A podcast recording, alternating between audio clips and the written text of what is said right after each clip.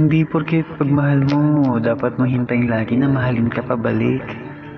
Hindi kasi sa lahat ng pagkakataon. Dapat maghintay lalo na sa taong hindi ka naman binibigyan ng kasiguraduhan. Nagsasabi na mahal ka, pero kulang sa feelings. Bigyan mo din ng importansya sa sarili mo.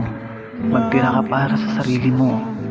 Huwag mong ibuhos lahat sa taong ayaw naman sa'yo. Hindi pwedeng laging ganon. Paano kung sa kahihintay mo? E dumaan na pala sa buhay mo yung tamang tao para sa'yo.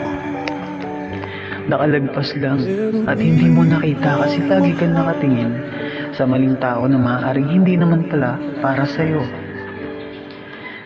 Pwede pang masayang ang panahon mo sa kahihintay.